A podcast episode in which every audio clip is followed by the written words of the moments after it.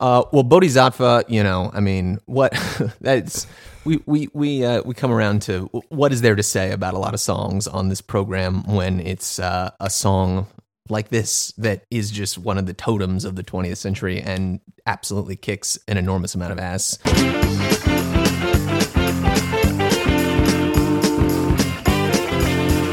But I mean, eh, beyond all of that, within the song, it really is like sort of a great um, diagnosis of the type of guy that they're interested in writing about at this time and going to become more interested in writing about over time, right? Because like the song sounds like this crazy rockin' daddy, just like free, musical freak out, but at the same time, it's being narrated or sung by this guy who's like just fucking the corniest, most basic um, uh, you know, a Buddhist uh, convert who's trying to convince himself that he's found the path to enlightenment, uh, but is in fact missing the mark by by a pretty wide margin. Yeah, it's very funny that it's in this kind of like 50s rock, like exactly. Marty McFly in Back to the Future ass fucking sounding song. very like big bopping.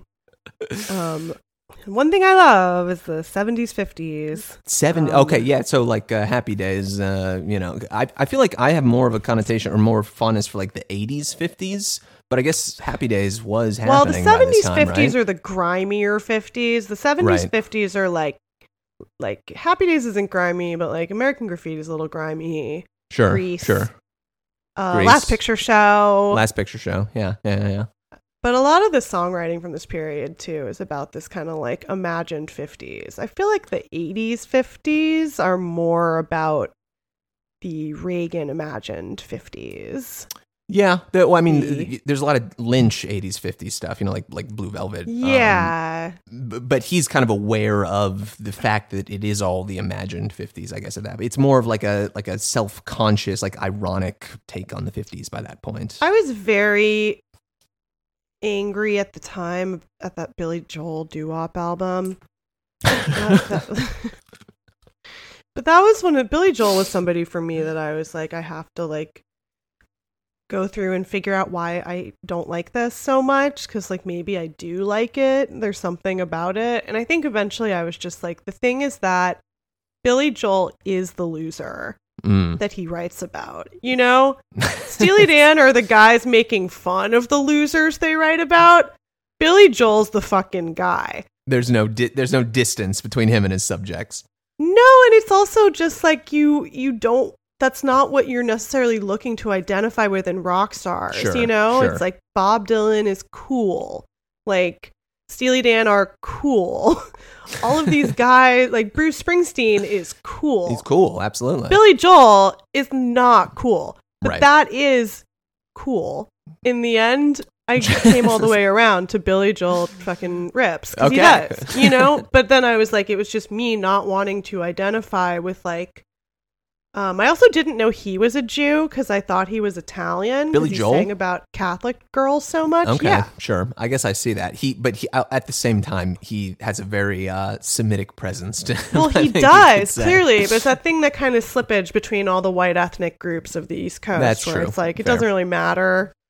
Just a little alienated, not not a lot, but um, I did also find out that what the most uh Dan-esque Billy Joel song, uh, "Piano Man," is Mm. about Koreatown, a bar in Koreatown, Koreatown. Los Angeles, Koreatown. Yes, uh-huh. Really? What? What? Yeah. Like a specific bar? 'Cause I used to live a in a specific Koreatown. bar that he gigged at that was called like the executive room and it was truly Room. like a shitty bar in mid city mid wilshire los angeles um that is because I, I feel like that song you picture very specifically like a long island bar. Long Island, And- absolutely.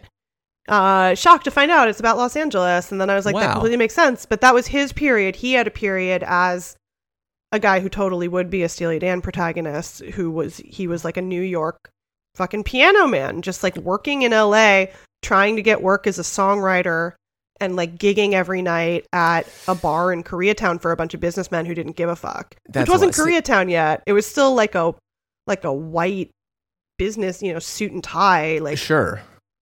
early 60s neighborhood um but it is. You can see photos of the block in Koreatown where this Yeah, I'm- was. I see this right now, 3953 Wilshire, and Isn't that crazy? Yeah, the building's been torn down. It's a strip mall now, of course, but I know ex- like literally exactly where this is. It's just east of like um of Crenshaw. There's an El Pollo Loco in this strip mall that I used to eat at sometimes when I was biking home from work. I lived like 10 minutes away from it. That's wild. Jesus. See, I, like this is this is what's so great about just fucking all of this. I don't know, just uh, the, all of these like New York freaks and geeks being like Right. shunted off to the West Coast and feeling totally like out of place, out of time, just like alienated from everything that's going on around them. And but like due to those feelings and that situation they find themselves in, just like coming up with some of the most fantastic shit that you can possibly imagine, whether it's Piano Yeah. Man or you know this record from Steely Dan. And I think it's like you can feel alienated anywhere, even in your hometown, you know? Uh, Sure. but there is something about specifically like the New York guy, especially, who comes out to Los Angeles and is like, this is another planet. Like, this Abso- is a completely.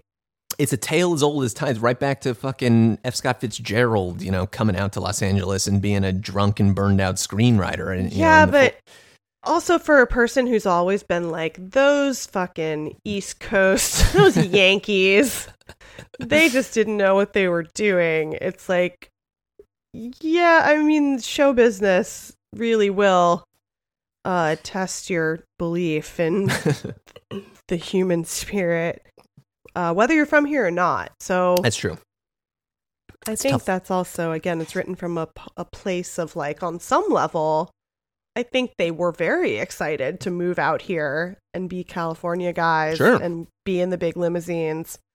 And then they wrote a hundred incredible songs about how much that sucks, actually, about how empty Uh, and meaningless the hedonism and uh, spirit seeking become when there's nothing behind it. I mean, I just, I honestly love the con, the idea that is just it, the reality of like these guys are just living in Reseda at this time, making this record, and they don't even drive at this point in time. Like they are being driven over the hill, fucking from Reseda down the 405 into West Hollywood every day to go to the ABC like studio songwriting factory where they are churning these things out and then eventually recording them themselves. It's just like it, like it, it feels like actual aliens. Like the, the aliens have come down and just are living amongst us at this point.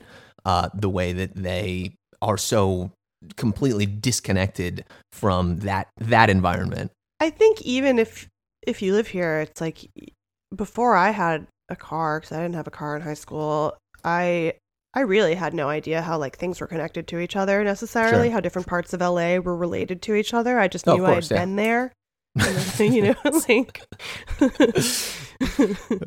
you go over the hill and this is here and the beach is somewhere, but it's very it, the sort of like feeling of nothingness, which is like the sort of part of the spirituality stuff, I think, is like you're in the desert.